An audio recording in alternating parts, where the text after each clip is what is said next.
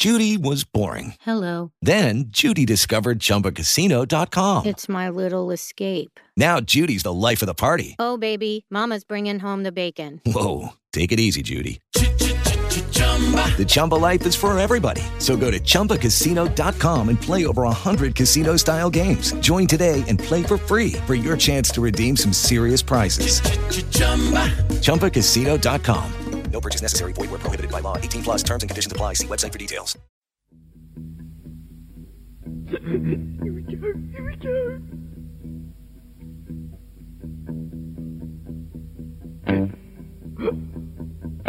Uh,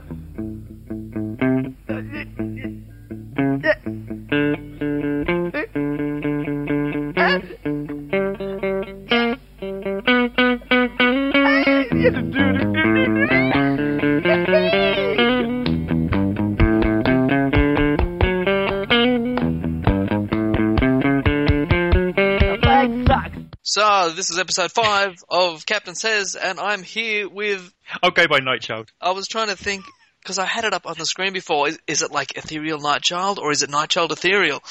Uh, I'll go by the Nightchild. That's fine. The Nightchild. Now, you, very similar to what Peach and Black podcast do, is review print stuff, songs. mhm. Do you do albums in general, or you do just songs? Well, it's quite weird. Um, I said I was like the kind of gateway drug. I want to get people interested at, um, at the beginning, but I've actually. My initial idea was to start off and review, you know, albums, uh, songs, but basically anything that comes up in the Prince world, so I could kind of do it quite quickly. So, you know, if something happened, I could do it a few days later. And I thought, okay, I'll start doing these things, and I'll get, you know, I'll do all the albums and I'll do other things.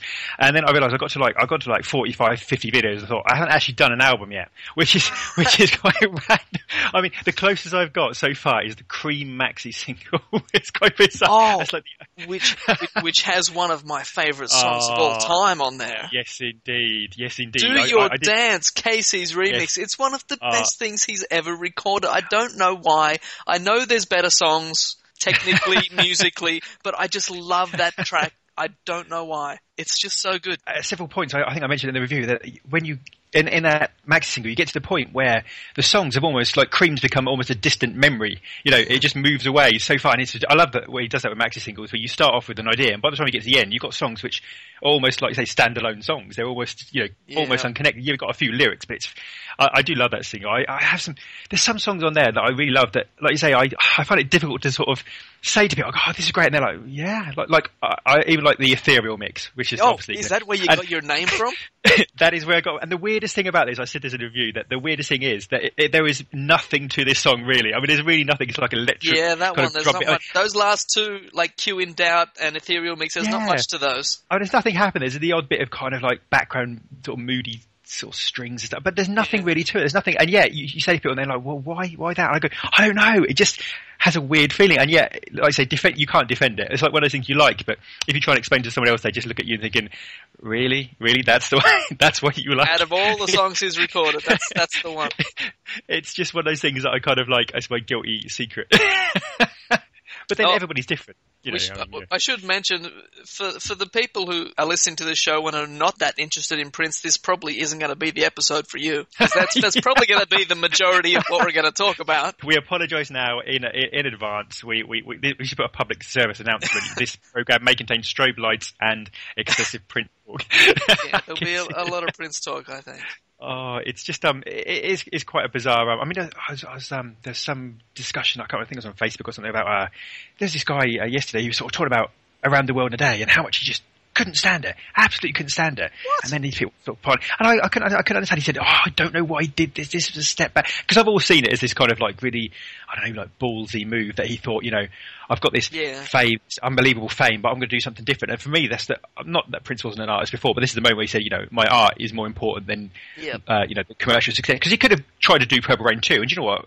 The people, public would have gone, yeah, that's fantastic. He could have he could have easily done that and made a, a load of cash, but Yeah. yeah. would he have been artistically satisfied? Probably not. That's the thing, and I think you know it's one of those things. You can also, I think you can do short term. You can do, I'll do Purple Rain two, but then when you get to Purple Rain three, people are like, this is great, but you know, we've seen this, and I think that's the thing with Prince, Mm. Every year with something different, the look, the the idea, and I think yeah, it just it took some um, guts to do that, and I think I like that, like with you know, like with Dirty Mind when they sort of, you know, he's three albums in with Warner Brothers, and he sort of says, "Yeah, I'm going to give you this album." And it sounds like demos. You can't play Sister on the radio. You can't play Head. You can't play this. You can't play that. Most of the songs you can't release. And like, here's this song. you know, you've got sort of all sex and, and incest and stuff. And, and I, I just love seeing Warner Brothers' face. They go, "Yeah, uh, right. Um, what do we do with this? How do yeah. we?" Sexy MF is going to be the single. Um, we can't actually Yeah. play it, so great. I love that. Oh, especially on UK radio because they just, you know, every time they change it, they're, they're sort of um, Different edits, yeah. Yeah, they they they got, they got the DJ to cut in every time he swore and sort of just put something else, say something else, you know. And oh, it just it, it, like um, we've got a Mothercare shop, like which is like kids' clothes and stuff. And he thought he goes, "She's sexy Mothercare," and it just oh, it was um. I think, I think the one I bought actually they just replaced the the um swear bits with that, you know, that sort of ow, so it went sexy mother, ow, Yeah, and that, just that was actually an official edit. That, that is the Mm. official. Yeah. Because I, I actually bought the symbol album that I had. I- Yeah, yeah. One was uncensored, but then there was another one which had, I think I'm remembering this right, or it might have been the single. But yeah, that was the officially released edit. I know in the UK Had they that. had they actually released it the, the album as two separate versions. There's a censored version and a kind of you know uh, and uh, the uncensored version. I think remember at the time was was out was sort of selling three to one. More people were buying the because you want to have it as you know he intended it. I remember that time. That was the moment. I think my mum.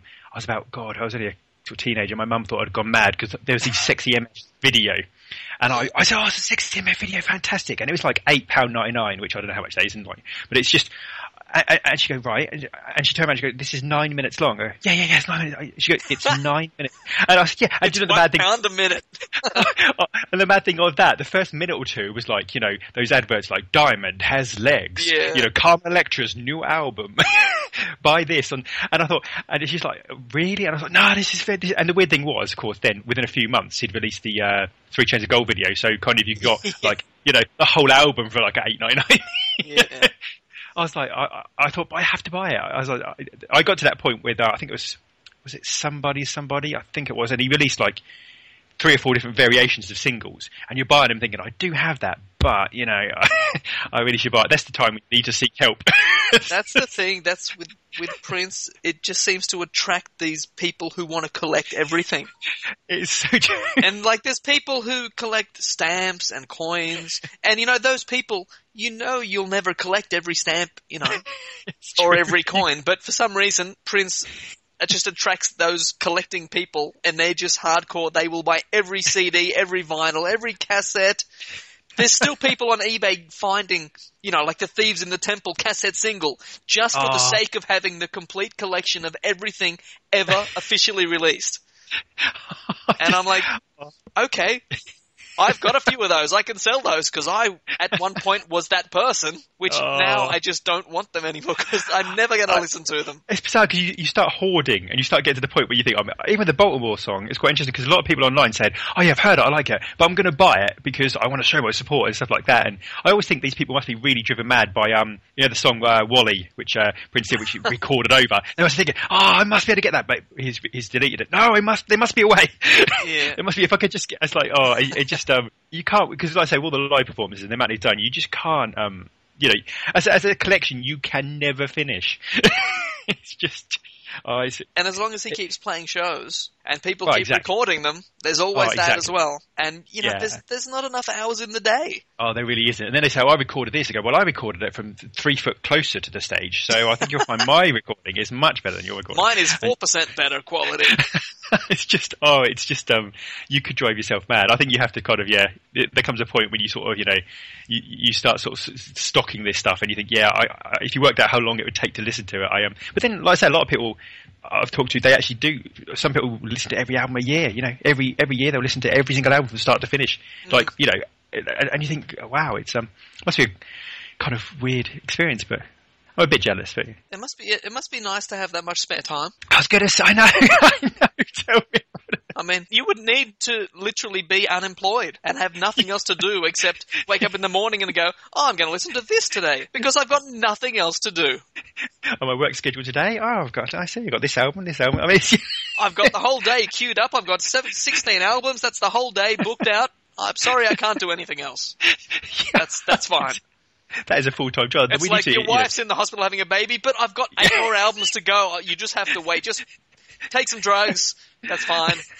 there, there'll, there'll be some kind of you know uh, qualification. You know, you be the official princeologist, and you have a you know you sort of you know you sort of I, I, I've achieved my 360 hours of listening experience, and it's just I just Oh, I, I would be unqualified at this point. I don't listen to that much at all anymore. that's the, the weird thing. You, you kind of I don't know. There, there- there comes a point where you just you have to go away just for a little while and come back because you, you you just sort of have nothing to compare compare it to. You know. Oh, tell me about. Didn't he just like re-release the Baltimore track like with orchestra or something? It did, uh, yeah, like a mastered version apparently. Because there's, there's like the tweet and it said, "Oh, I'm releasing Baltimore," and then two seconds later, it was like the remastered version. I thought, "Damn, that is quick!" You know? it's almost like he did it in real time. It's like I've re released it. You go, "Wait a minute," but yeah, I, I, it's kind of a, a high, high, high spec version which people are quite liking. But Ah. I like, the- I do like this idea of kind of, I don't know, he's making every single concert performance now an event, whereas it's not just like, oh, here's another date on a tour. Because Yeah. at first, you know, I like that, but then each each concert now is like a major event because people don't know if they're going to see another concert, you know, for a day, a week, a month. You just who knows, you know, who knows what's going to happen. So it's kind of, I don't know, he's making the most out of. Uh, and to be fair, he's given away more music probably in the last sort of month than he has for some time. Mm. Especially the live stuff. I never thought I'd sort of be able to go onto SoundCloud or whatever and would put, a, you know, a live concert and you'd be able to listen. I- that's I didn't think that would ever happen legally. Yeah, I think I think he's finally gotten to a point where he can just, you know, because uh, the main reason that I always saw that he didn't want to release any live stuff, apart from the One Night Alone live album, which he did, which was edited and compiled from a whole bunch of Change it or stuff. Yeah, yeah, yeah. I think his problem always with putting out one show and go, this was the show, now you can buy it, was there might have been some mistakes and he might have thought, you know, the people that were there, that was special for them. If I release it, then it's not special anymore, whatever the reason was. But I think he's finally gotten to the point where he's just like, what we've been saying forever is, not that he's gone that far yet, but you can make money from that. Oh, You know, totally. Even though people, he's yeah. just even though he's just put these up on SoundCloud for free, it's like I just played a show and now you can listen to it like the next day, Exactly. which is what we've been asking for for so long. Now, if he just goes the next step, he, he can keep it free. That's fine. But if he just goes one more step and charges, you know, ninety nine cents a track or seventy nine cents, whatever it is, Hmm. that's cash. That's the thing, yeah. Like I say, because just having people would pay for that. There's so many people I've seen who said, "Oh, I Oh, pay," yeah. you know, like a, even a monthly thing or whatever. I mean, I know some people who have kind of felt burnt because they felt before that, "Oh, I, I paid for this lifetime membership and I didn't get this or I didn't get that." Or, Yeah. But to be fair, a lifetime membership, realistically, I suppose in hindsight, you know, Yeah. probably probably isn't going to work. But I just, like I said, just to pay, people would pay for that. And and, and, and the thing is, he's you know one of the, the greatest live performers of all. So to just to get that out there, because you know you, people, or, a lot of people still who. who even my friends who are kind of you know never seen him live, then see him live, think, oh my god, he's amazing. This is like you know, this is some kind of revelation to them. You think you just like a few more people to kind of because he can do that, and that's kind of his USP that he is just such a great live performer to be able to get that out there and to get it out there, like I say, instantly. And you say, because a lot of time, wherever you go in the world, you can't go to the hit and run show because A, there's not enough notice and B, you know, I can't get to Baltimore or, you know, Yeah. or wherever in like two seconds, um, or all probably. So I, I, just to have that experience and say, yeah, you know, I'd like to listen to that. I- I'd, I'd pay for that. And, um, that's the thing. He he has that unique ability that he doesn't need to. I think I said about the hit and run shows. He doesn't need to spend loads of money on publicity promotion. He can send a tweet and that's it. He- Well, He's done the it. thing is, he records all the shows anyway. Yeah, yeah. So half the work is doing the actual show. Mm, He records it anyway. It's only another, you know, five minute step to upload it and then instant cash. That's the thing. I mean, a, I think that's one of the key reasons he's so good that he, you know, look, looks at every show, looks what he can do better, and looks to improve it. But that's one of the. I mean, I remember the um the London the 07, the Twenty One Night Show. I mean, you know, they were clearly recorded. You could see on the big screens the the camera, and you Yeah. think, you know, this is all recorded, and yet the ma- people sort of don't believe me when I say, oh, there's no, you know, official DVD of that, and they're like, really? Because I can't think of any other artists who do Twenty One Nights, you know, in London and not Yeah. release like for Christmas the kind of, you know, this is the official DVD. I mean, don't get me wrong, he'd probably I take a bit from each night or whatever. I don't know, probably. But I just think, you know, this you could have made a fortune, and not only you could have made a fortune, but people who had heard about it you know, perhaps who, who didn't go, or perhaps in other countries. I mean, that that would have been just you know a surefire kind of. You know, Well, yeah, I mean, apart from London people or people around England who travelled there, and probably Europeans travelled as well, apart from those people, like, Mm. very few Australians, very few Americans would have been at those shows. absolutely, and they They'll, were, they were phenomenal. pay, you know, 15 bucks for a DVD. That's fine. I, I could always, you know, try and push that, you know, on sort of the extras on DVD, the odd Indigo show. Just, you know, I, I could Oh, always a- dream. a I I could always, yeah. Just a few. I mean, I mean, the, the, the production of it, the, having it in the round, obviously, like the Lovesexy tour really worked, but it was just such a the atmosphere was, was fantastic, and, and Maceo and oh, it, I must admit, it was just they they were, and they were kind of very populist shows. You know, they were very much about you know hits generally Hits. and kind of.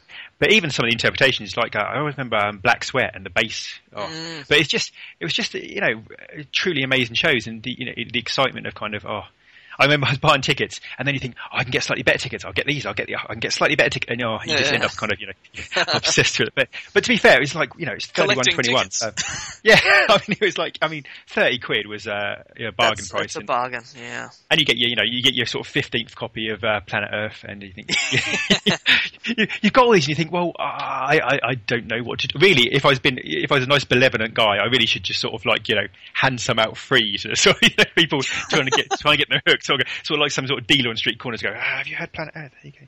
But um, yeah, I just, you know, I sort of hand. I've, just, I've got so many now. I should, I really should. That'll be my next thing.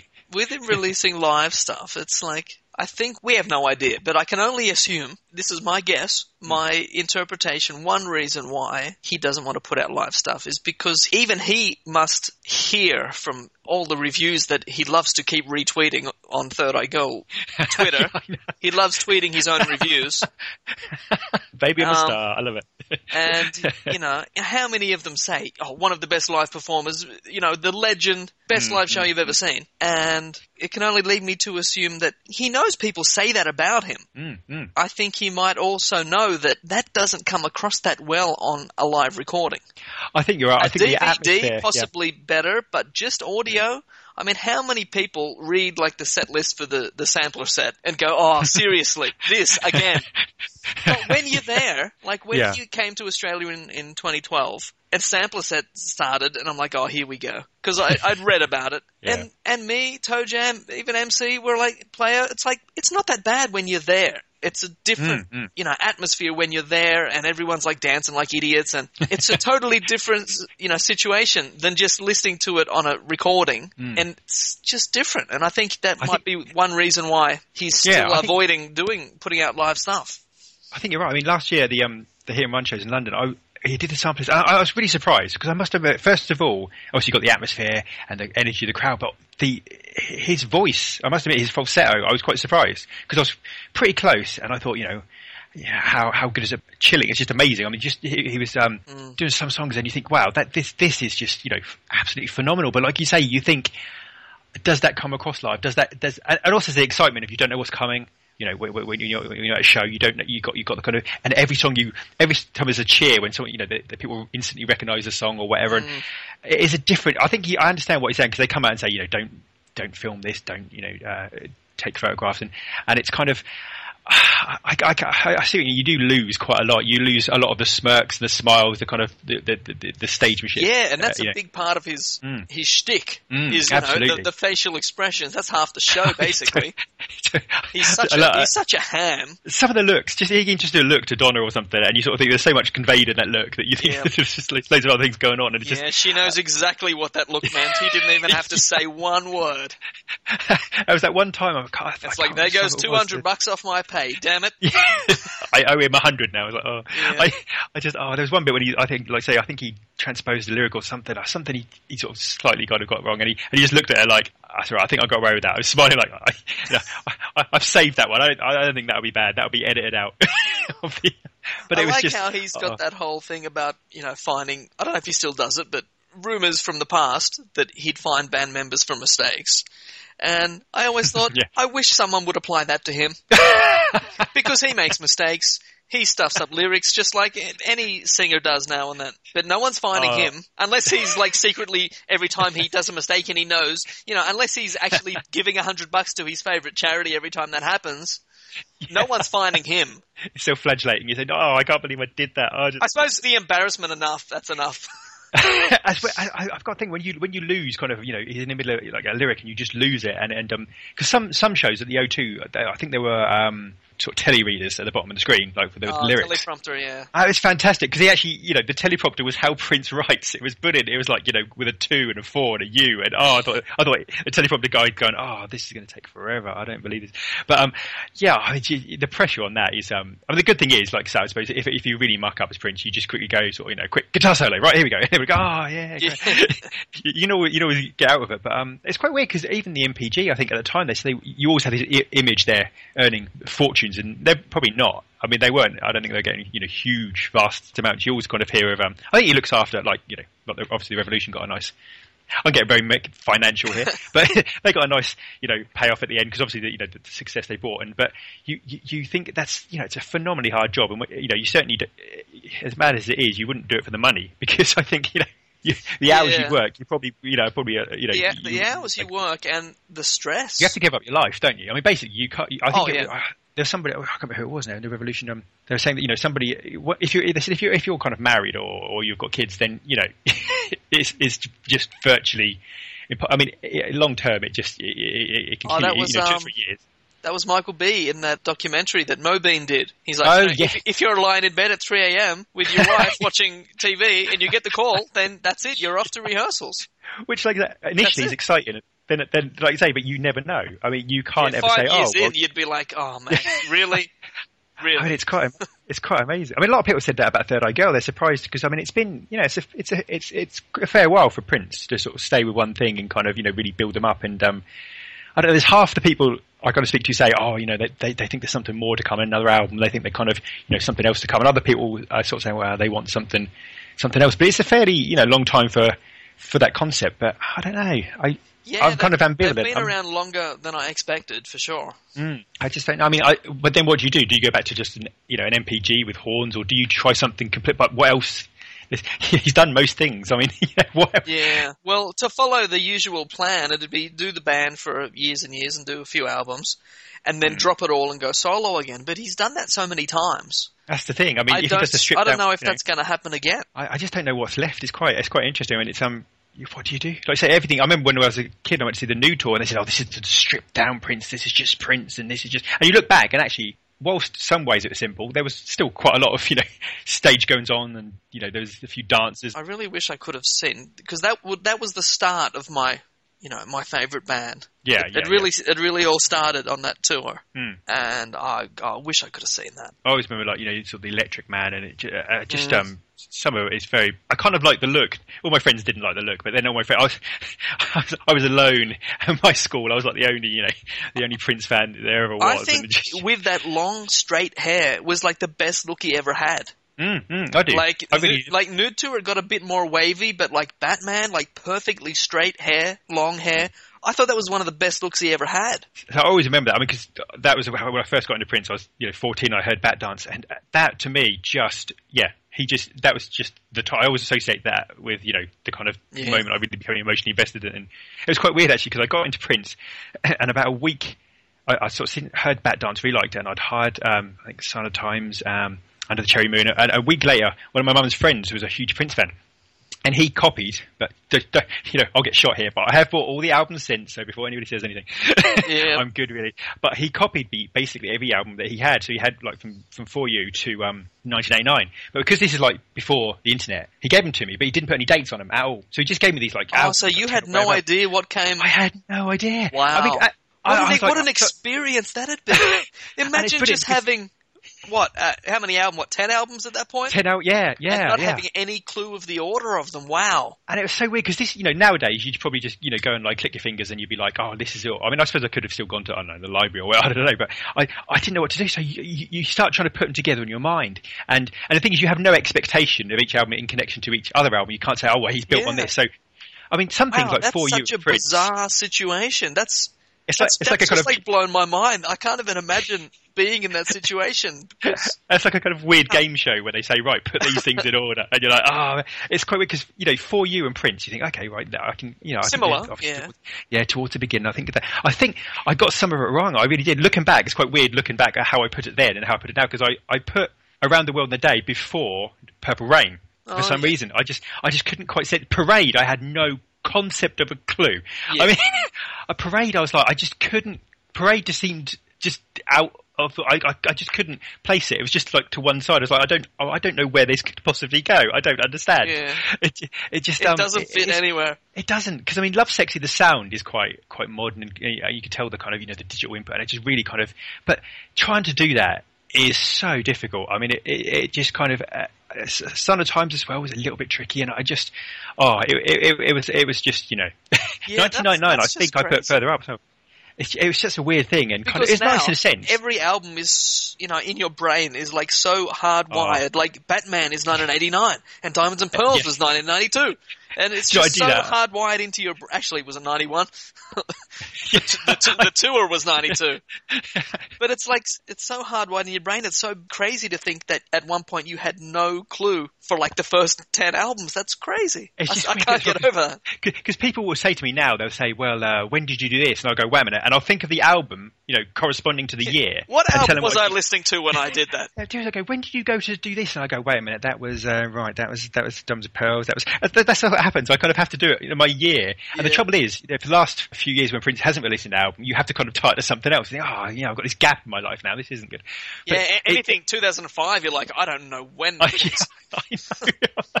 Anytime in the like, what, 2011, 12, 13, 14, not a clue. I don't know what oh, happened. Nothing happened. Life was on hold. It was just, it's just bizarre. It's just, it, it's a great thing because it kind of, it, it, I approached all the albums without any expectation of, you know, this is what followed or this is where Prince is at because I didn't know anything. It was kind of, here's all this music. And the thing that struck me at the time was just how different each album was. You know, just how complete sort of, mm. you could, there were certain themes, but there was, there's still, you know, radical difference because I'd listened to people before and they kind of, you could tell it was them, but it kind of there. It was just, you know a lot of similar themes. Whereas Prince, although there are recurring themes, it was just so different, and it was just oh, it was just um. And the weird thing was getting these albums at once. You just suddenly feel it's like Christmas. You're like, how do you even get to know and appreciate these? And because it takes, you know, if you get into Prince sort of like I did about sort of 10 years in, you kind of, it, it takes you a few months just to kind of you know, get a grasp of what you're dealing with. It was quite weird because I feel like, you know, I kind of missed out a bit because obviously Purple Rain, I'd have been about, you know, nine. So I missed out on the whole kind of, the point where he was like, huge. But then again, in Britain, he, with the Diamonds of Pearls and the Symbol album, he was still, you know, huge name and, and Batman, but he was a huge, yeah, huge name. Was really at the height of popularity. So I always think it's interesting when people got into Prince perhaps after the big chart successes. You know, if they got into Prince sort of. I don't know, sort of mid late nineties onwards or whatever, and he kind of hadn't got that profile. It must be quite a different thing because you see people get into him. I've spoken to him like 18, 19, and you think, and you're like, how did you get into it? Oh, I heard this, and you think, wow, it's just you know, like Jesse, Jesse, Jesse Jenkins. I'm so jealous because like when he got into Prince, he had a back catalogue of about 25 albums that he, he could just go back and look at, and you think, oh, wow, I'm just you know, I'm Yeah. jealous, and yet you've got a whole, yeah, your life will never be the same now. And now he lives like 10 minutes from Paisley Park. Oh, Anytime there's yeah. a show or a rehearsal, he's there. Uh, I can't talk believe talk it. I about mean, being jealous. That's what you're jealous Oh, of. I was unbelievable. He said, he sort of, he, you, sort of, you get up in the morning and go, oh, I've got a tweet, right? Paisley Park tonight. Okay. I think, Okay. oh, can you imagine it? I mean, can you, and not only that, going to Paisley Park, not enough. Seeing Prince, you know, at the place where he's created Mm. all this great music, phenomenal. That's not enough. Oh, $20. Yeah, yeah, just rub it in. I mean, don't, it's like you're paying, you're paying like, you're paying like what it costs to get like, you know, I don't know, a couple of McDonald's or something. I was like, oh, man. $20. I mean, it's amazing. I can't just to even think about you know all, all that music coming out because I could I couldn't believe that all this music came out of one guy. But you think and the place where he did it, and yeah, I just oh. To be fair, I just oh I'm so jealous. I was just you know I just so, I sit there thinking oh if I was his age, seriously, oh yeah, it is. uh, that's the thing with Prince not being on YouTube and not on Hmm. Spotify and whatever on iTunes, whatever else. Is he on iTunes? I don't know. I don't I have iTunes. on. Yeah, I think you're right because so many people say the amount of the biggest problem I have is when, when you do videos, people say, "I want to hear, you know, I want to hear the song," and I was saying, "I'd love to play the song." I said, first of all, you know, I'd get sued and taken down and shot and beaten Yeah. and buried somewhere, and, and you know, even if you play, uh, you know, like a clip like uh, there was that court case where The uh, Dancing Baby. Daisy, it's like twenty, was it twenty seven seconds or something, and and that's still, I think that's still rumbling on. It's been going on for like half my life. It feels like, and um, I, I think, I, I think, oh, you know, I, I would be, it would be so nice just for people to say, oh, I've heard of Prince, but I don't really know about it. I'll type in Prince, and then loads of videos because I think the only thing you get is the you know the Warner Brothers channel where you get the new stuff like I think Another Love and Funk and Roll or whatever. But but just even a live performance, but just to show them something, and they go, oh okay, cool, I can watch that. And I mean, mm. a lot of this stuff is already made. The, anno- You know, yeah, he- the, anno- the annoying thing is, though, it's not like he's saving this stuff. Like he's not putting up the video for Bat Dance because he wants to sell it. Well, that's the thing. It's not like you're saying oh, I'm going to do a, like you know I'm going to a greatest you know, hits thing or It's not like Yeah. you watching it on YouTube is losing him any money Well, because there isn't first- an yeah. option to buy it anyway. That's what I don't Well, get. Is, yeah, this is what I don't because, like, first of all, I mean, you know, you, you can make a little money through advertising. I'm sure there's some deal he could do, but also, he's not. These this is not being saved up for some kind of here's the best videos. I'm going to release them next year and go back for all the videos and release them. This is this is just stuff that's already been made. Is already you know was out there.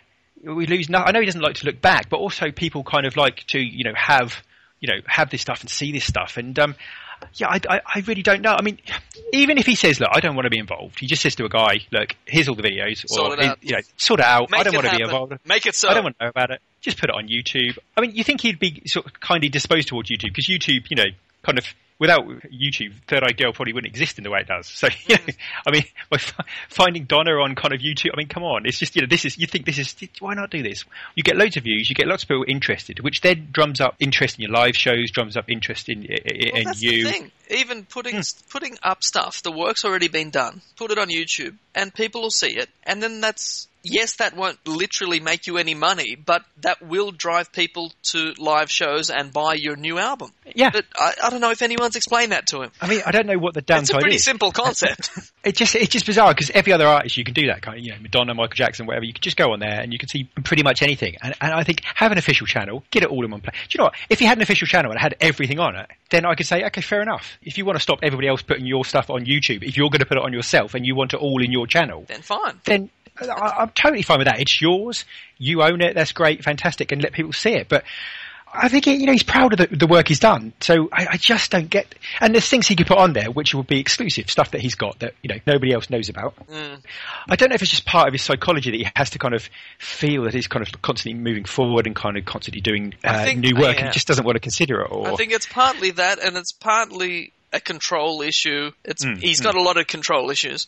Partly um, him seeing, you know, I'm getting my, you know, this stuff is worth something, but if I put Hmm. it on YouTube, I'm getting nothing. Because like 2010, when we talked to him, that was.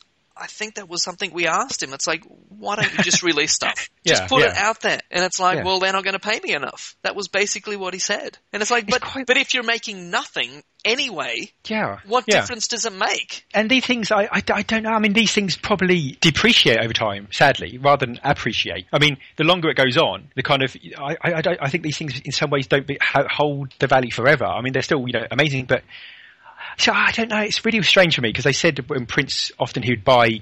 When he bought warehouses or he bought property, he'd buy them with cash because he didn't want to have a mortgage. He wanted it to be, mm. he owned it. And I, I wonder if this is some kind of More control issues. this sounds like I'm kind of it sounds like I'm kind of psychologizing, which is terrible. But I was like, you know, from, from, from youngster and having insecurity, thing, and you just think, well, you know, I want it to be secure, and I want because he's got more, he's got enough money. He must realize he has enough money to do nothing for the rest of his life, you know, easily ten times over. And is it Well- truly about that money or not?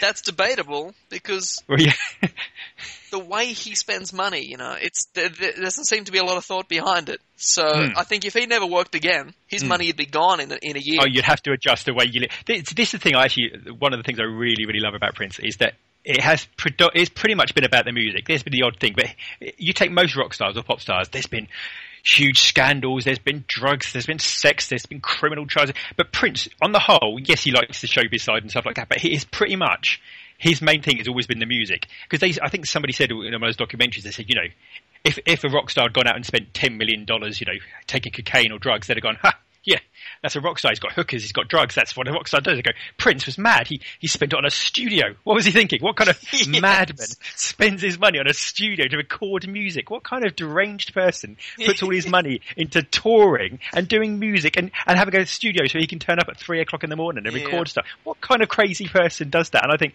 you know, it's just a surreal life. I think I think Mayte said, you know, it'd be four o'clock in the morning and you hear the shrieking and, and yelling of Prince recording some song at four o'clock in the morning and everything else is silent and Prince is kind of I, I find that remarkable. At four o'clock in the morning, you're kind of doing, you know, some kind of, you know, really erotic or some kind of really searing love song, and it's kind of, it's just a surreal world. But it is always about the music for him. He just kind of, like I say, he spends that on that. I mean, even the hit and run shows, I'm sure he making money, but not in the sense of how much money he would make if he just sat in one place, like in Vegas, and said, "Right, I'm sitting here for three years." Mm. You know, I know he's done a, a, residency, but that's the thing about the 21 nights, in a sense. You know, by not transporting, you can make a lot of money because you just stay in one place. Well, yeah, come that's, to you. that's a big cost-saving mm. thing right there. And that yeah, you just reminded me of something else. Is um, I really like the thing that he's doing now of doing two shows a night. Oh, definitely. I mean, that's a throwback to like you know Elvis used to do two or three shows a night. Oh, and yeah, because yeah. you know everything's set up. You're already there, mm, mm. and they're smaller venues, so you can easily sell out two shows. It's not a problem. There's a few problems because I remember uh, we um, at Koko's last year, and they would uh, get towards. I was at the first show. He's getting towards the end of the first show, and he sort of come out and say, "Right, okay, you know, we love everybody. You know, we've got to kind of let all our friends in outside. Should we let them in outside?" And everyone's going, "No, no, No. don't let them in." And they go, "Yeah, but your friends, you want them to come and enjoy it too, don't you?" Go, "No, no, no." And, they, and he kept he kept kind of coming out, and they wouldn't go. And then eventually, I think the guy who owned the club come out, going, "You know, we really do have to." People like, "No, no, no." So it's kind of like this thing where he's going, "We're not leaving, we're not leaving." And um, it, it's just like the strange thing was in that sense that some people said, you know, they would go to shows and they said, "Oh, the second show." that's going to be the killer one. That's going to be the real, you know, fantastic one. And, and you mm. kind of have this kind of, I mean, some people obviously try to do both. Because some people, uh, one guy I met, he was queuing for the first show, I think, and he missed the cut-off point by like four or five people. Hardly, you know, ah. uh, Uh, just missed it, so he kind of had a second show. I, I think in the end he was glad, but at the time you think, oh god, if, you know, should I have been in that kind of, you know? And he just uh, uh, the fanaticism was brilliant because I mean, in the nicest sense that people queue up for six, seven hours, they would put their lives on hold. They go, you know, the amount of people there who said, oh, you know, there were people filming it, like there's a couple of camera crews, and they said, oh god, if my boss sees this, you know, all these people sort of run off, and, Yeah. and they, was, they were having pizzas delivered. It was great. It was it was a great atmosphere, but it's just the dedication to. Like I say, no publicity. I mean, the, the total publicity costs couldn't have been more than about five quid. you got a couple of tweets and maybe an appearance on you know Radio Six for Third Eye Girl. I mean, there's not many people who can do that. Most people say, I've got to put it in you know music magazines. I've got to advertise it. I've got to do this. And people go, Prince, right? We're there. Where is it? Okay. And just oh, Yeah, you know, there's very again, few who can you, do You've that. got to be, you know, unemployed or retired to just. Oh, Oh, yeah, I- totally. I, can go to that. I can line up for seven hours. Totally. you really have. I was, I was so lucky because I went. I think uh, one of them I went, and um, I was due in work the next day. But luckily, Prince, when he he finished the, the, the concert, I think at Shepherd's Bush, and I kind of ran to the because I live about an hour and a half away from London. I ran there and got the train by about three or four minutes and got back. I thought otherwise I'm going to be walking around London the whole night, not knowing what to do. I'm just going to be stranded, like just just walking about in parks, going, I I, I don't know. It's just Yeah, not much you can do then.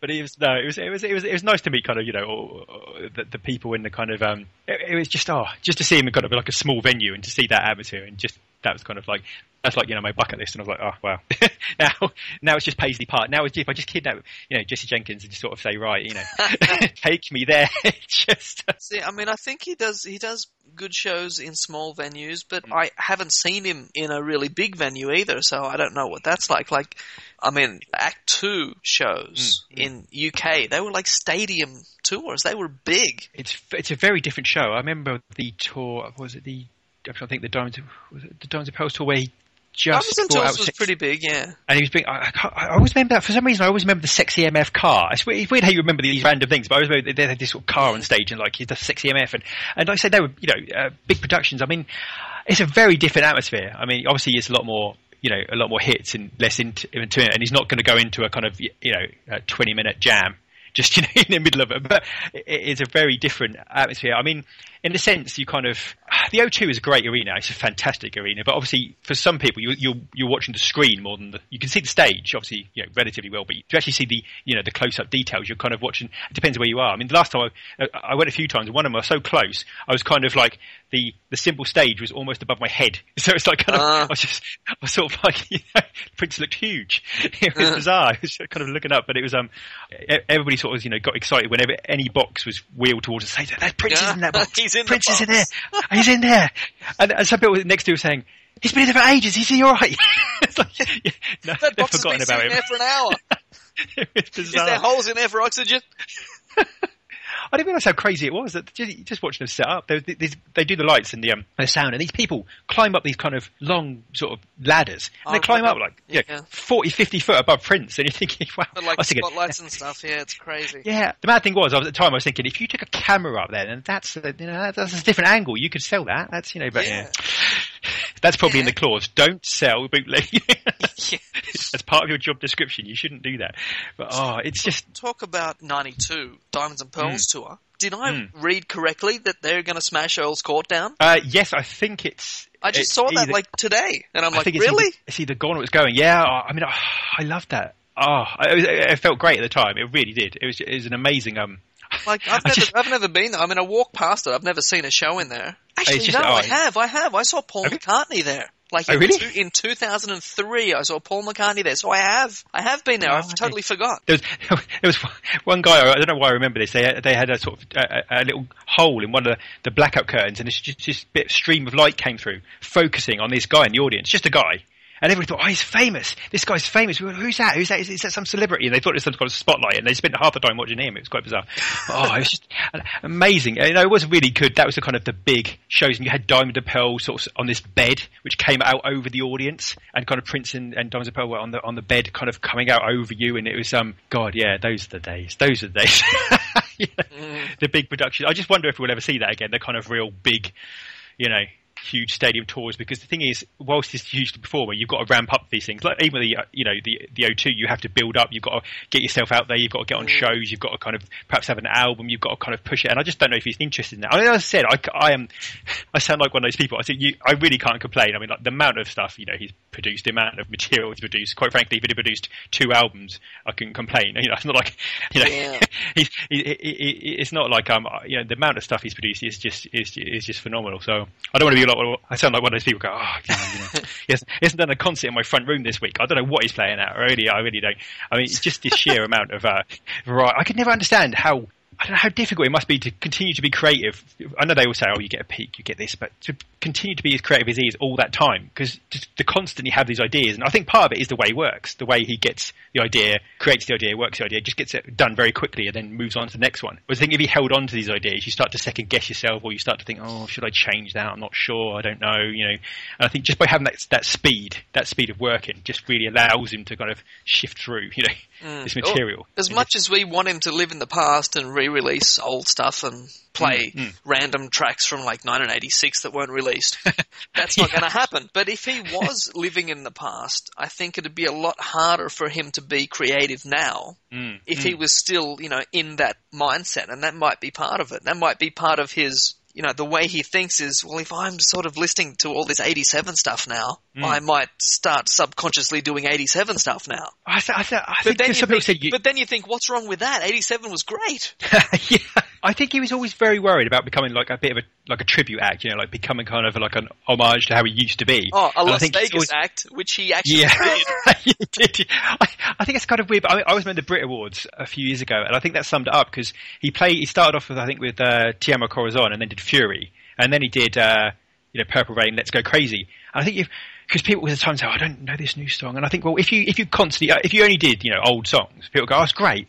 But you know he's doing what he did in the eighties, fantastic, brilliant. Oh, it's, it's a phenomenal performance. Yeah, but I think if, you have to he you only, have to balance if he two only the old. played, if he only played 80s stuff or early 90s, everyone would be like, oh, he's, he's can't- living in the past. He hasn't written, he hasn't done any albums for years. That's the thing. I mean, you never. But, but then any, but then any concert you go to, most Yeah. artists, not Prince, but Mm. Because we want to hear the new stuff, but a lot of artists, it's like, oh, here's some songs off our new album, and everyone groans because they just want to hear the old stuff. But It's quite for, for remember- Prince fans, it's the opposite. We're like, stop playing, let's go crazy. You've played it almost every single tour of your Oh. life. Sure, it's a great I- song, but I want to hear a new song. It is strange. It- like even last year, people go, "Let's go crazy reloaded." Is that going to be? I mean, the, the weird thing was this, the 07 shows when one night he started with Purple Rain. He thought, "Okay, right, we get that out of the way." We'd, you can always tell how much Prince believes in like a project, you know, by how much he plays live and how much he kind of Oh, pushes that album. But the strange thing is, for me, is Parade because at the time he sort of was a bit critical of Parade. He said, you know, apart from Kiss, there was nothing he was particularly proud of, and he said the temptation was good to get back into the studio when you haven't got quite enough material and, and produce this, and I'm not going to make that same mistake again. And you know, then he went on to Sign Times, and obviously it's phenomenal. But it's quite interesting because I think a he said that at the time, and I think he's changed. But I always judge it by what does he play live, and I think well, you know, he plays Kiss, he plays sometimes it snows in April, he's done Mountains, Mountains, Another Lover, yeah.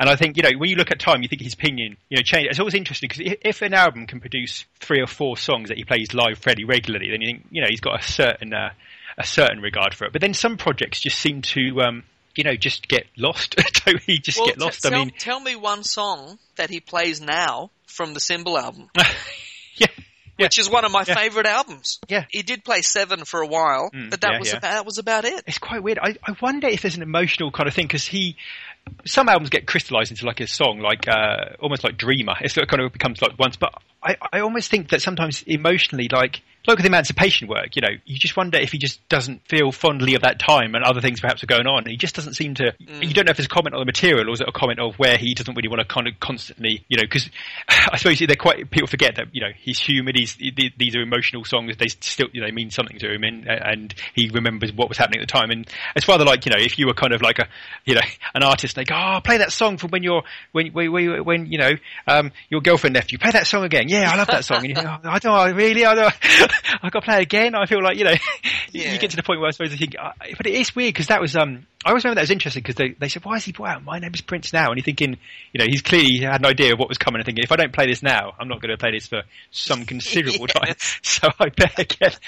I remember that. That was so weird, the video as well. with Like, you know, in the head like Kirstie Alley sort of outside Glam Slam said, oh, there's terrible scenes, there's fighting, there's there's, there's a riot going on, we don't know I what's happening. It just, and she sort of gets shoved out of the way, and she's like, and like, it's just that kind of, oh, I just love that. Because at the time I didn't know about all the little segues they cut out, and then when you sort of find them and you think, oh, it's just, it's just, oh. The good thing about that was you got a full length video, you know, you got mm. videos for most of the songs, you got a full length thing, you got a kind of a, storyline of interesting. Oh, Some people said to me, my friends, they go, "Oh, great! What's what, what's what's this kind of video about? What's the storyline?" I'm like, uh, "Well, there's these chains, right?" Oh, you shouldn't And have even tried. You should have just said it's. Bun- it's just say it's a bunch of video clips for the album. I should have said, you know, it's unpronounceable like the symbol. You just can't, um, you know, you just can't do it. And I love it because all the shops called it something different. I think some uh, shops in the UK called it the love symbol. Said some said it's an unpronounceable symbol, or you know, the symbol. It's like, oh, it's just um, it was just oh, those are great days. It was um, In Australia,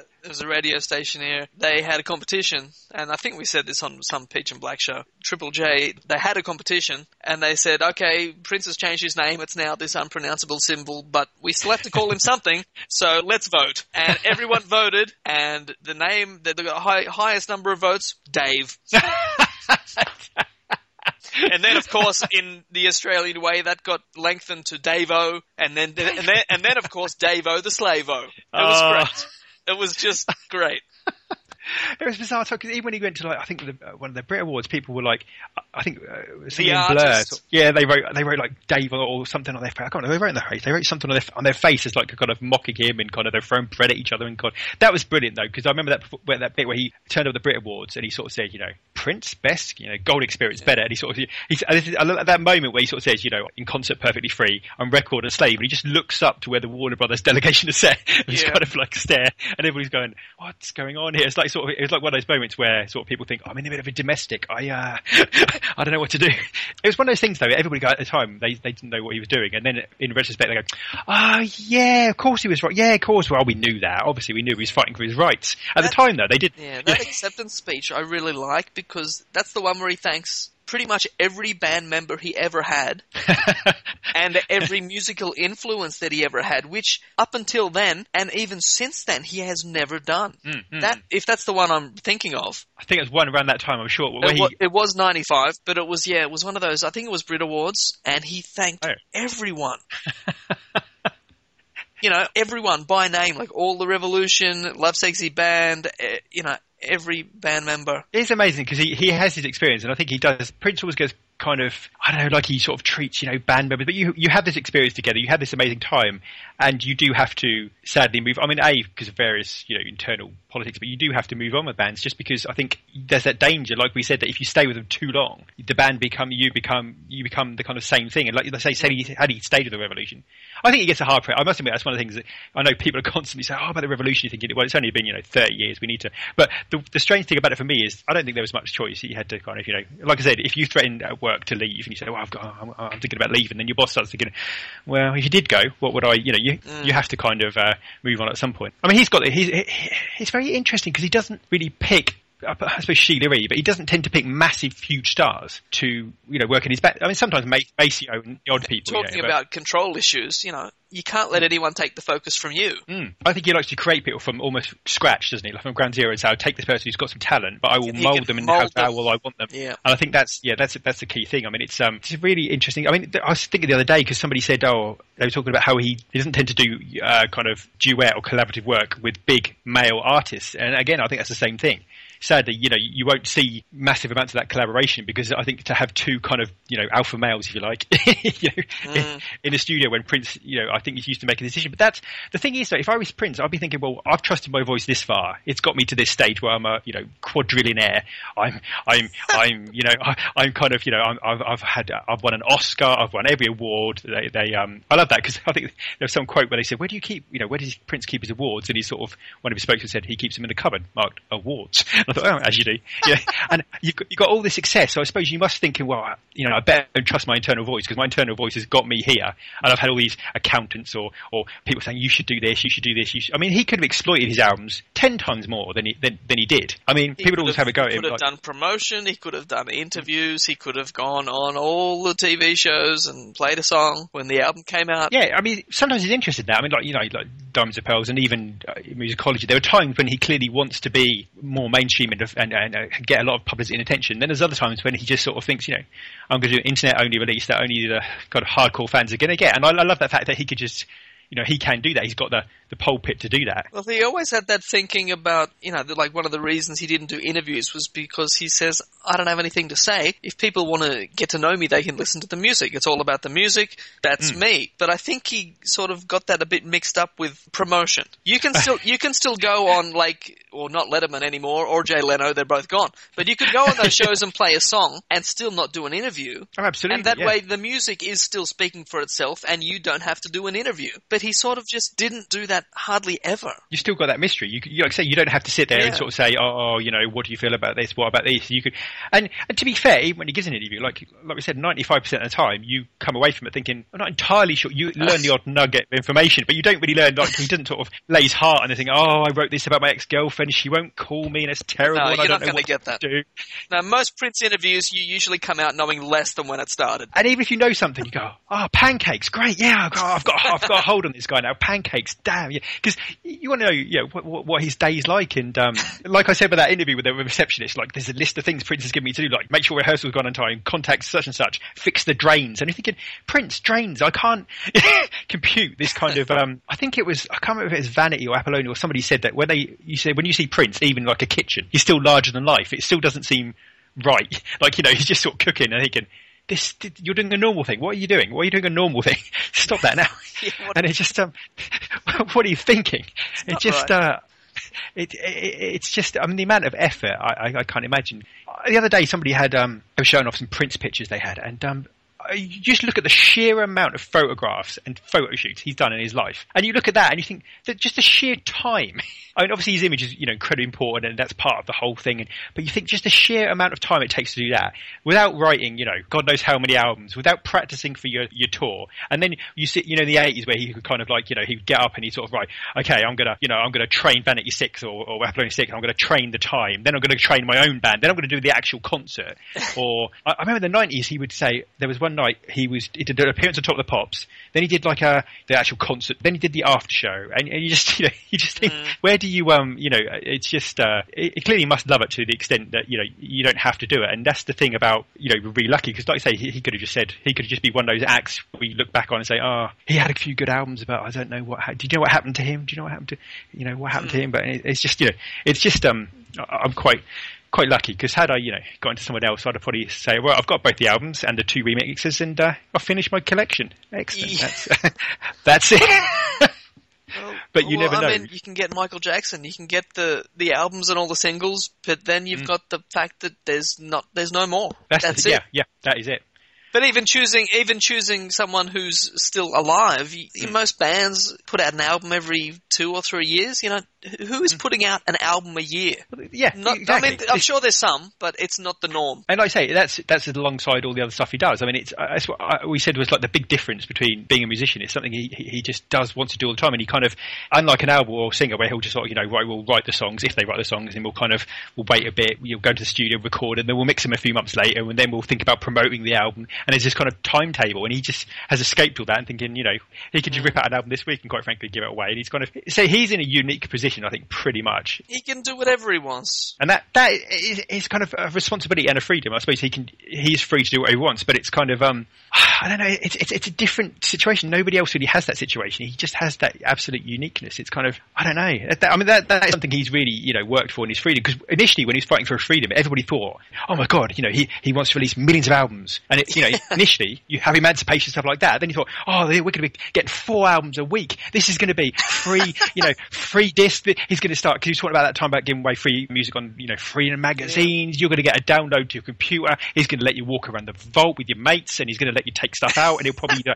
he probably won't care if you don't bring it back a bit late. Oh, it's going to be phenomenal. It's good. And then you sort of ah, when, when you said freedom, obviously you you meant freedom to do at the rate. And I thought you know I mean that is nice. Don't get me wrong. It's good to go when it motivates you. But um, I think you made a good point about art official age and Plectrum Electrum because they were such a gap. It almost hurt them in a sense because people just there was such high expectations were ratcheted up. They were so kind of, you know, up for it. And had that followed fairly quickly after, say, 2010, people would go, oh, this is, you know. I say had it followed as if, as if, it, as if Prince could just, you know, click his fingers and it just comes and, oh, there we go. Oh, there's art official age. I mean, I didn't mind either of those two albums. I mean, of No. course they were less than I expected because I thought after four years, man, these albums are going to be great, and they were Every good. track They were good, Yeah. and there's always a few tracks you're like, oh yeah, whatever. But on the whole, they were both good albums. I actually Hmm. liked the Third Eye Girl more because I like the rock more than the, you know, Artificial yeah. Age was just too many ballads for me, too many slow songs. But I think uh, the thing I liked about Art Official Age was the fact that it had a real, there was clearly a concept, you know, he's clearly kind of done a theme, and I kind of quite quite liked that, that, that version. I I think on paper I would have liked Plectrum Electrum more. I kind of, I mean, it starts off so well. It's just, you know, it just starts off with wow, and you just, I don't know, there, there are quite, there are quite a few interesting songs. I don't know, it's, um, I just like the rock more. But the point is, I don't listen to either of them. I haven't listened to either of them from the day they came out. Yeah. And I I didn't even get them straight away. I didn't get them for a few weeks. And then I probably listened to it, both of them for maybe six weeks. Because, you know, we had to Oh, yeah. review them. So I listened yeah. to them a lot for that time. And I've probably haven't listened to them once since. It's quite interesting because, like, when you first hear an album, like you say, you don't know how this is going to. Because when you first get an album, you're like, oh, you sort of have a different view of it. You kind of have to let it settle in and then compare it. Well, you don't have to compare it, but I mean, you kind of, you just, you then will you go back to it, and that's, yeah, I think that's quite interesting. I mean, I will, I will one day. Yeah, yeah. When one you feel day, like, yeah, you know, is- one, one day next year I'll be like, oh, let's just listen to this for fun. And, and I'll do it. And I'll that's be like, oh yeah, that's okay. I think it's some good tracks. I think even even the affirmations are kind of weird in the sense that they're quite different to what Prince would normally do. And uh, yeah, I, I, it's the first album I've ever pre-ordered in my life, which is Oh, just yeah. I just don't ever do. But it was quite weird because I pre-ordered it and they said, uh, since you've ordered this uh, album, the price has gone down and we will give you the difference. I was like, oh, bargain. it's, just, it's decreasing in value. Well, the weird thing is, I think they reduced the Plectrum Electrum in price for some reason, but not Art Official Age.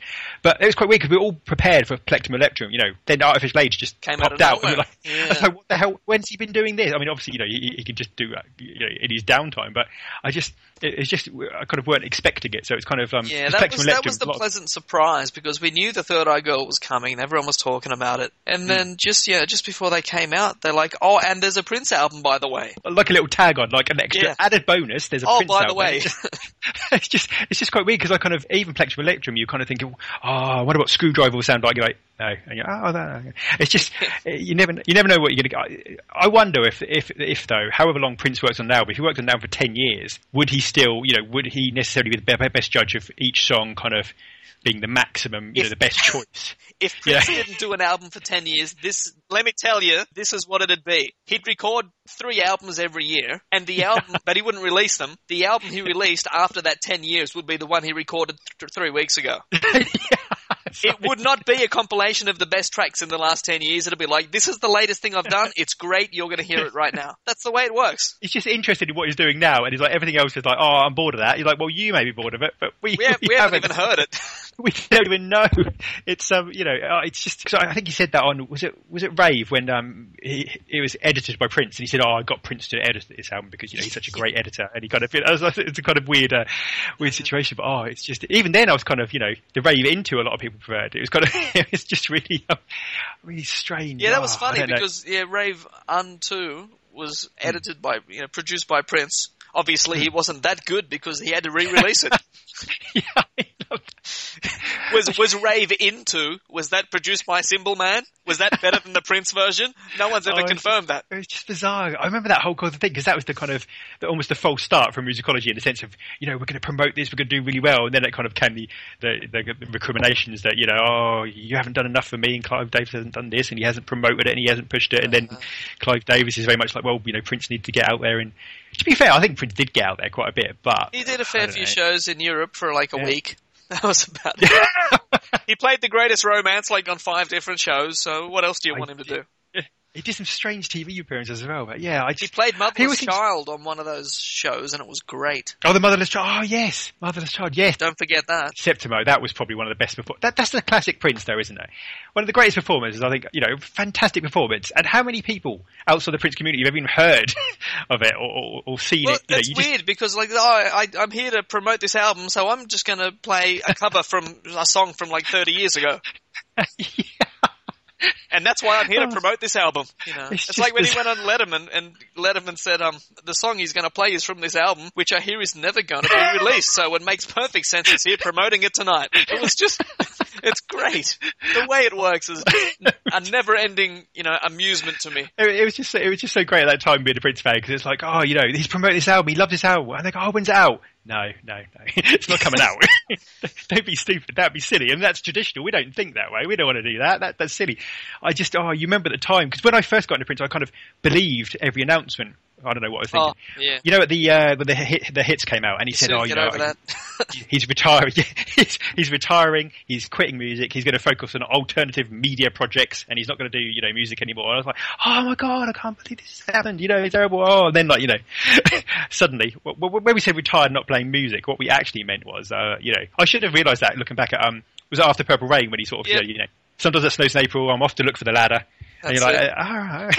And, And and, you think, and oh, just about every, but just about every tour, the promoters say, "Oh, it's the last time you're going to hear the hits," oh, and I'm like, "Why are you saying that? You can't say that. That's false advertising. Can we I- sue these promoters? Because I'm sure I'm Prince trying doesn't tell them that. They just make it up to think get long- people to buy tickets. I mean, how long has that been going? I mean, I'm trying to think. He's done that several, so many times. I'm certainly, you know, at 07, but even before then, it's, oh, it's the very last time you'll hear Purple Rain. even. Yeah, musical, yeah. I mean, it just, it was all Actually, kind of, you know, you are- 2001 hit and run tour, 2000 hit and run tour. That was, you know, come and hear the hits. uh, It might be the it last like, time. You'll never hear Let's Go Crazy again. You'll never hear these things. You must get in here now. If you don't get in here now, then it's like one of those, um, you know, TV adverts. The sale must end. It must end now. We Must end now. Can be no more sales. There'll never be another sale until you know next week. Guess what? We've run out of time. Oh God, yes. So See. where can people listen to you talk just like you they won't. talked? They won't want to now. They'll go, "What the hell?" I've he heard talking everything he's ever going to say. That's that all hour. there is. Uh, if you go to YouTube and type in, I don't know, Nightchild Ethereal, it'll come up and there'll be me sort of talking crazy things about There'll be you I'm not wearing a hat. You always wear a hat, I- don't you? I do. It's it's my thing. It's when I'm the Nightchild. When I set the Nightchild off, uh, the Nightchild off, the hat off, just a I'm normal no guy. Nightchild. I'm just a normal guy. I can go about my day. but it's kind of yeah. It's just they're only a few minutes long. Just the kind of little gateway drug, and then like I say, go to the Peach and Black and get the full, you know, the full deep experience. It's just, I'm like, I'm like time to waste. but if you go to YouTube, Nightchild Ethereal, um, I'm on Facebook and Twitter and uh, everywhere else in the world. So, um, but yeah, come and say hello and say, you know, and uh, do what somebody did the other day. Go, oh, that English accent drives me spare. Can you stop doing that? Yeah, stop putting on that accent. We know what you Oh, really talk like. that. Somebody said that to me, and then bless them, they come back and they said, "Oh, I didn't really mean to see that. I'm sorry." And I, I, I you know, we had a chat, and I was like, I was like, oh, I've made a friend, so I've turned somebody around, and that really made my day. And I thought, oh, because I thought I couldn't do a lot about that. I can't really change my accent. No.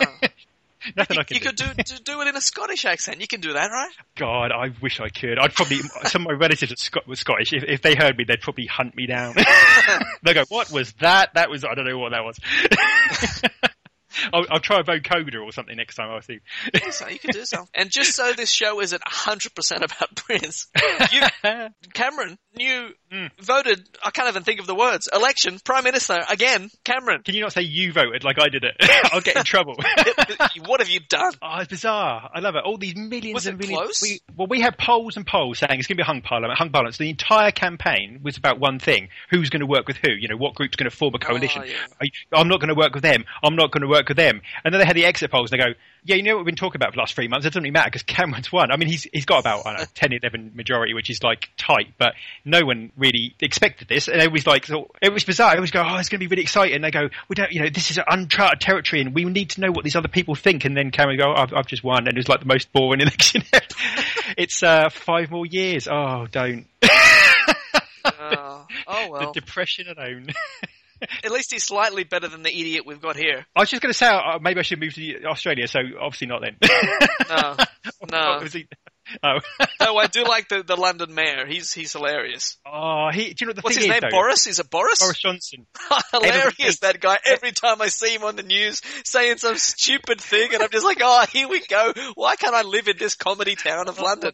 It's so good. Because everybody either thinks a that he's like you know made up, or they think that all English people are like this. They think, oh, oh, oh I just did, I knocked into the thing, and oh, it was terrible. No, no, the Eiffel Tower. It's- He says this thing. the thing is, he's Teflon. He, he's actually a genius because whatever scandal is involved in, they just go, yeah, but it's Boris. and they go, oh, uh, so he can get away with it. I mean, he's, he's just become an. MP. he's the MP now, and he's the mayor of London, and he's got uh, like a columnist, and they reckon he'll be tipped for next prime minister. So Oh watch this space. god! If he prime- is the next prime minister, I'm moving to England. That will be He's the, the best thing ever. He's just become an MP, and David Cameron said he'll stand down before the end of his term. So he is next in line, pretty much. So um, it's quite Oh. it's quite great. bizarre. People think he's made up. He's a fictional character. There's nothing he can do to lose his job because whatever scandal is involved in, they just go, oh, but it's Boris. Come on, Look at him. He- Look I- at his face. we built something for the Olympics, some dome, and he said, "And uh, we've lovingly rubbed this dome with rhubarb, and the rhubarb makes it stronger." And uh, I think you think, oh, you just you just can't make it up. You couldn't make it up. You couldn't write someone like that. You know, he even looks mad, doesn't he? He, he even looks mad Every with his time hair. his hair is just all over the place. it's just scary. I mean, scary. Well, you can put it this way: he's not wasting taxpayers' money on a hairstylist, is he? He's looking out for you. you must look at Cameron and you must look at Boris and think everybody in Britain is so posh. we all went to the same school. Oh. dear, dear. Oh, I feel such a commoner now. Well, it's very good to talk to you. and you, it's a real pleasure. This is this is the end. Thank you very much. I'm such a fan. I really appreciate talking to you. It's- it's- If you just told me I'd talk to you a few months ago, I'd have just laughed my head off and not believed it. So. Okay, all done. It's fantastic. Cheers, mate. Theme Thank you very music, much. yay! Yay.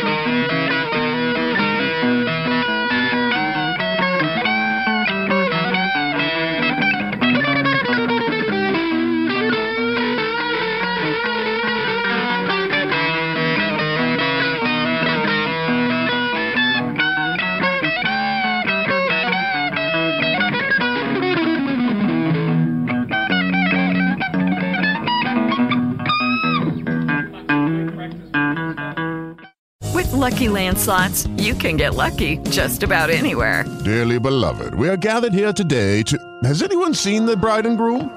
Sorry, sorry, we're here. We were getting lucky in the limo and we lost track of time. No, LuckyLand Casino, with cash prizes that add up quicker than a guest registry.